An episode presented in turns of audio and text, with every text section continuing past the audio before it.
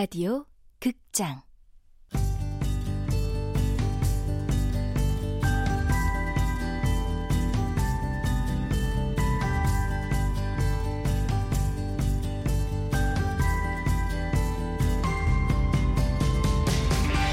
서른의 반격.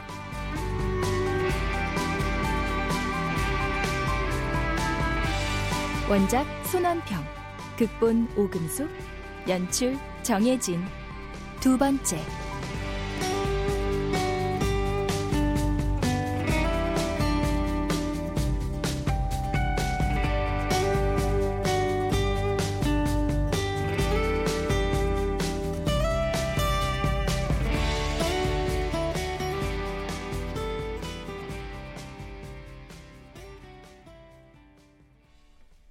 지혜는 모처럼만의 외출에 신이 난 마음을 감추며 복사물을 강의실에 가져다 놓고 가방을 맨다. 아이, 근데 정말 이런 것까지 직접 갖다 줘야 돼요, 팀장님? 으유, 사회생활 안 해본 티가 이런 데서 난다니까. 아, 일일이 설명하기도 귀찮고 그냥 이 기회에 바람이라도 좀 쐬고 와. 어, Yes! 이런 사소한 일에 머리를 굴려야 한다는 게 좀 귀찮기는 하지만 허, 그래도 이게 얼마만에 외출이냐? 의자 정리해야 하니까 너무 늦지 말고. 네.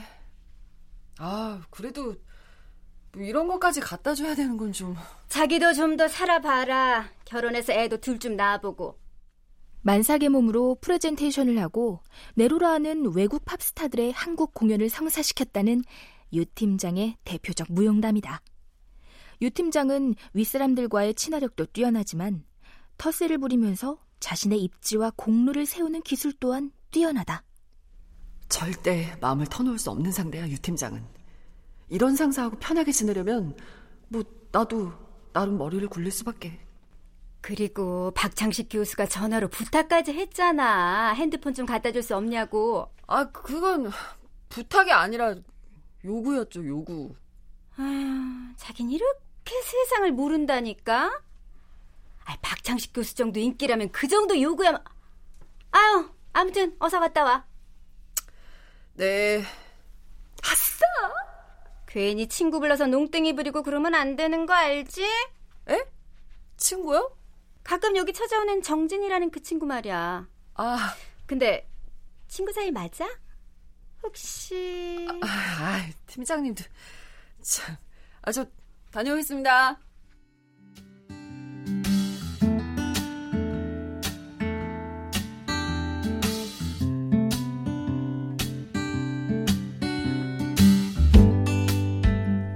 사무실을 나와 버스를 타고 지혜는 자는 듯 눈을 감는다. 음. 아, 좋다. 그렇게 좋냐? 얼굴이 다 활짝 폈네 폈어. 어? 정진. 언제 따라왔대? 나야 뭐 늘 지혜 바라기니까. 나는 저 디아망 바라기고. 아, 디아망이 프랑스어로 다이아몬드란 말이잖아. 음, 그렇지. 소문에 디아망 아카데미는 초등학교를 중퇴한 DM사의 초대 회장이 열등감 때문에 만든 거래. 그래? 너도 알다시피 내가 아카데미에 인턴으로 들어간 건 다 꿍꿍이가 있어서라고. DM그룹 공식 채용에서 떨어져서가 아니고? 야! 아, 그거는. 아무튼, 여기서 정직원이 돼서 일하다 보면 경력을 인정받아서 본사로 들어갈 기회가 있을 거야. 과연 있을까? 두고 봐. 꼭 그렇게 될 거야. 언제? 아, 너무하네, 진짜. 넌 친구가 돼가지고.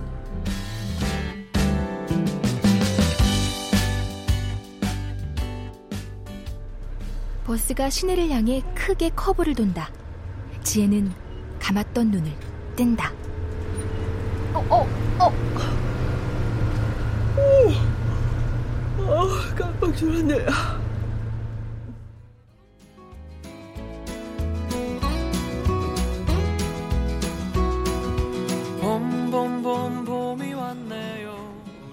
지혜는 광화문 대로변의 카페에 들어가 구석진 자리를 찾는다. 커피가 나오자 턱을 괴고 창밖을 본다. 입춘이 지났어도 여전히 추운 날씨야. 헉, 뭐야? 저기 노란 거 혹시 개나리인가? 우와. 지난주 이상 기온 때문에 봄인 줄 알고 피었나 보네. 아, 어쩌냐. 얼어 죽겠다.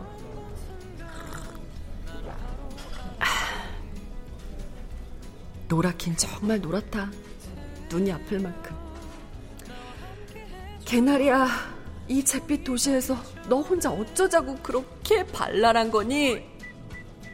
카페 안을 둘러본다. 사실 이곳은 지혜에게 익숙한 곳이다. 여기서 커피 한 잔 시켜놓고 종일 죽치고 앉아서 토익 공부하고 자소서 수정하고 그랬는데.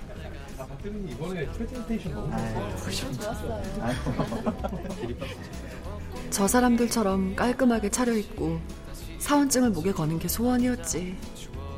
보통 사람으로 살기 위해. 내가 태어나기 전 대통령이 된 퇴역 장군 출신의 코가 큰 그 사람의 유행어처럼.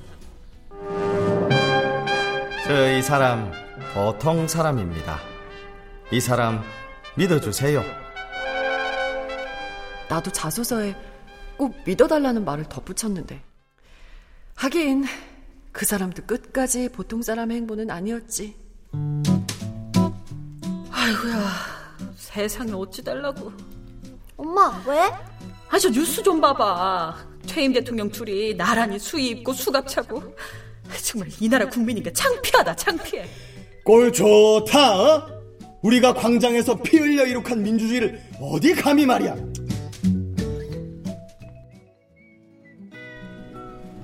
아빠가 말한 그 투쟁의 흔적은 모르지만 어쨌든 나는 그저 보통 사람처럼 살고 싶었을 뿐이었는데 지혜가 상념에 잠겨 있을 때 규옥은 더벅머리 가발을 쓰고 수염을 붙인 채 지혜 옆 테이블에 앉아 무가지에 실린 십자말 풀이를 풀며 누군가를 기다리고 있다. 분명히 근처 카페는 여긴데.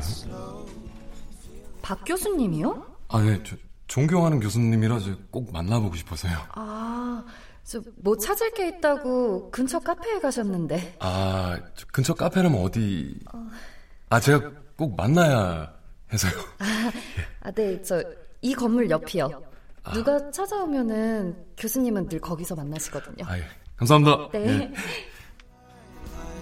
규옥은 20분째 꼼짝 않고 박 교수를 기다리는 중이다. 무슨 일이든 결국 좋은 이치로 돌아간다. 사필 규정. 규정. 아, 왜 하나?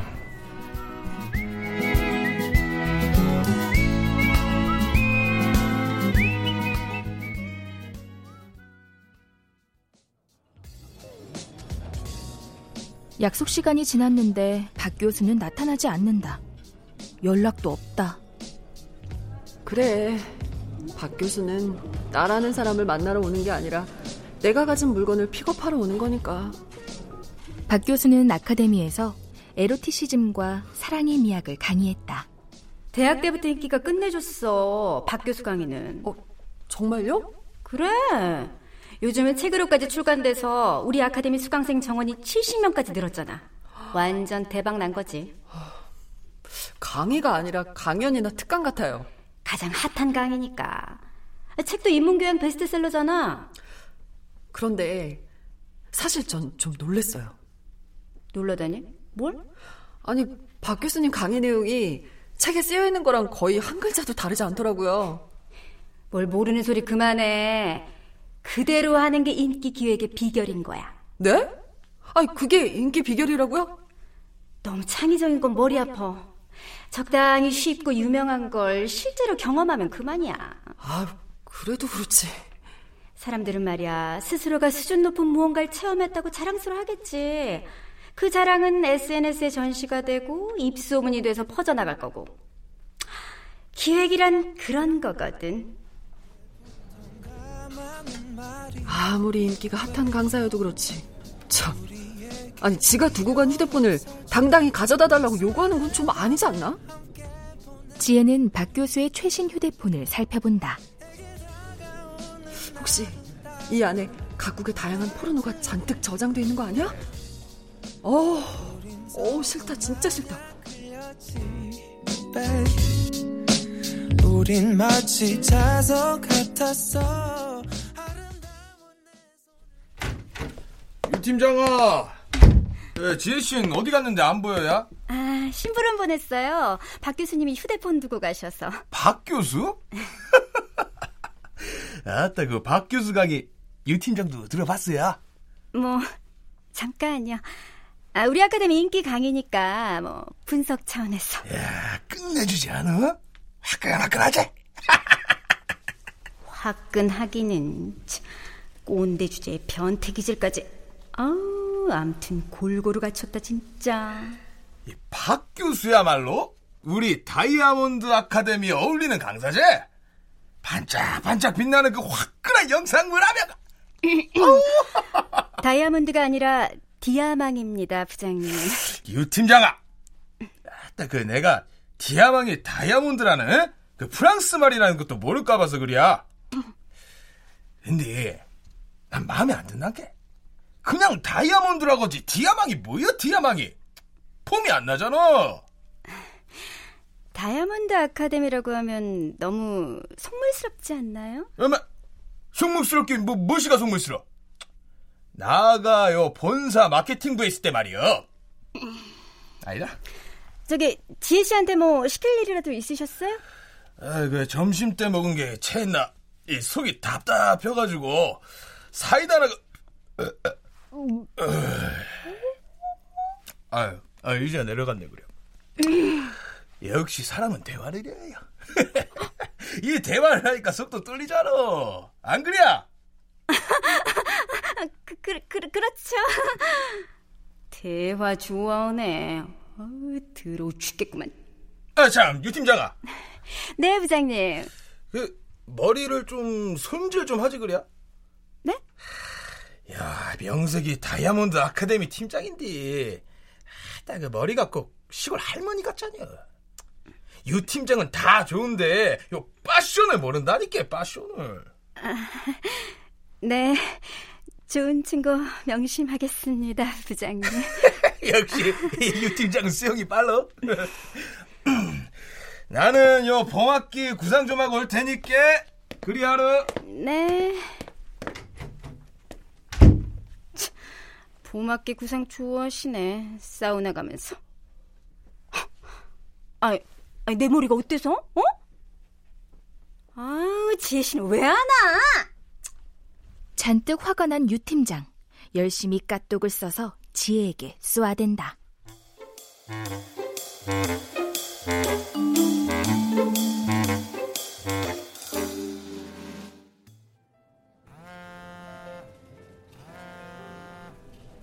핸드폰 진동이 연달아 몇 번이나 울린다.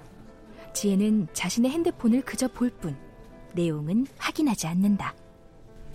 아직 볼 일이 안 끝났다고요, 팀장님. 그리고 설사 끝났다고 해도 벌써 들어갈 수 없죠. 얼마만의 외출인데. 지혜는 까똑의 숫자 2를 지키기 위해 핸드폰을 아예 보지 않는다. 여보세요? 어딨지? 지혜가 두리번거리는 박 교수를 발견하고 자리에서 일어나 그를 부르려는데 바로 옆에서 굵고 낮은 목소리가 먼저 박 교수를 부른다. 야, 박 교수님! 뭐지, 이 사람? 누구? 외국 포르노 사이트나 갈무리에서 인문학이랍시고 강의하는 거 부끄럽지도 않으십니까? 순간 카페는 물을 끼얹은 듯 고요해진다. 지혜는 자신이 박 교수와 한 통속이 아니라는 듯 슬그머니 자리에 앉고는 슬쩍 옆자리의 남자를 바라본다. 더벅머리에 수염하고는 어, 꼭 산적 같네. 의외로 턱선은 신경질적으로 날렵한데. 아니 그나저나 뭐지 이 남자? 아, 저, 누, 누, 누구? 아, 누구긴요? 벌써 잊으셨나요? 교수님 책 쓰실 때 알바했던 사람입니다. 온갖 심부름이란 심부름은 다 시켜놓고 결국 제가 쓴 원고를 그대로 출판사에 넘기셨더군요. 알바비는 한 푼도 안 주시고. 헐. 이, 이, 이, 이봐, 이봐요. 저, 이젠 교수도 아니면서 교수님 소리 들으며 포르노 가지고 강의하고 남의 노동력 착취하는 거 그 부끄럽지도 않으십니까? 몇 년 전 미성년자 성추행 사건은 해결이나 하셨나요? 예! 카페 안 사람들의 시선이 박 교수에게 집중된다. 카페 알바생들은 이러지도 저러지도 못하는 표정이다. 주문 어떡해? 아, 몰라 나도. 경찰에 신고할까? 야, 야, 누굴 신고할 건데? 야, 자기 할 말 다 하고 있는 저 남자? 아님 얼어붙은 듯 서 있는 저 남자? 오, 박 교수. 얼굴은 점점 하얘지고 대머리는 빨개져서 꼭 뚜껑을 씌운 것 같네? 오, 대박! 이게 무슨 일이야?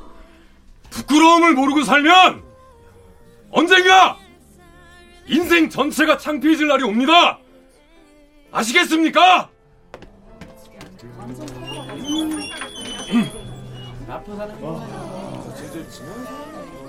박 교수는 사람들의 시선에 감전이라도 된 듯 몸을 부르르 떨고는 밖으로 나간다. 아, 저기 박 교수가 흠칫 놀라 지혜를 돌아본다. 아, 안녕하세요, 교수님. 지혜는 아무것도 못 봤다는 듯 미소를 지으며 휴대폰을 내민다. 아, 저 이거요. 저, 저, 참나, 이게 세상에 별일이 다 있네, 이게. 아니, 또, 젊은 사람들이 저렇게 생각하기 시작하면 발전이 없어요, 발전이. 이게. 저는 모르겠고 상관도 없는데요. 아니, 나 원참이 이 젊은 사람이 말이야. 응? 그입 좀 닫아주실래요? 라고 말할 수 있다면 나 원참 이거 아, 내가 하는 건 포르노가 아니고 말이야. 아, 이게 뭐, 뭔 말이야 이게 진짜. 에휴. 와, 참. 결국 고맙다는 말은 안 하는구만. 그래. 기대하지도 않았다, 인간아. 지혜는 돌아가는 길에 우연이라도 박 교수를 마주칠까봐 다시 카페 안으로 들어가 자리에 앉는다. 아니, 이게 뭔 일이야? 외국 포르노 사이트나 갈무리에서 인문학이랍시고 강의하는 거 부끄럽지도 않으십니까? 그 남자, 마치 외워오기라도 한 것처럼 한 음절도 더듬지 않고 또박또박 외쳤어. 부끄러움을 모르고 살면 언젠가 인생 전체가 창피해질 날이 옵니다. 아시겠습니까? 지혜가 잊고 살아왔던 무언가를 그 남자가 상기시켰다.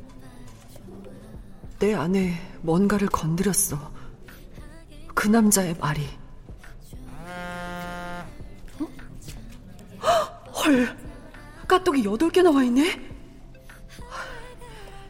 배터리가 다 돼서 몰랐다고 핑계대지 뭐. 어, 미확인의 증명인 1을 지키면서. 아니, 그나저나, 그 남자 대체 뭐지?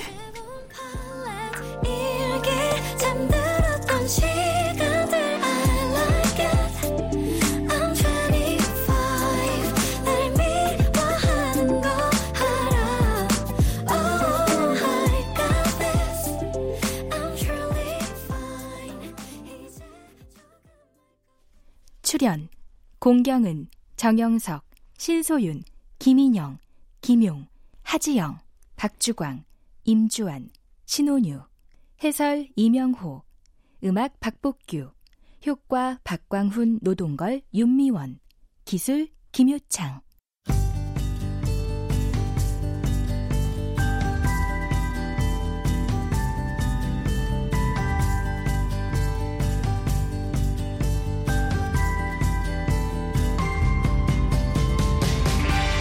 라디오 극장 서른의 반격 손원평 원작 오금숙 극본 정혜진 연출로 두 번째 시간이었습니다.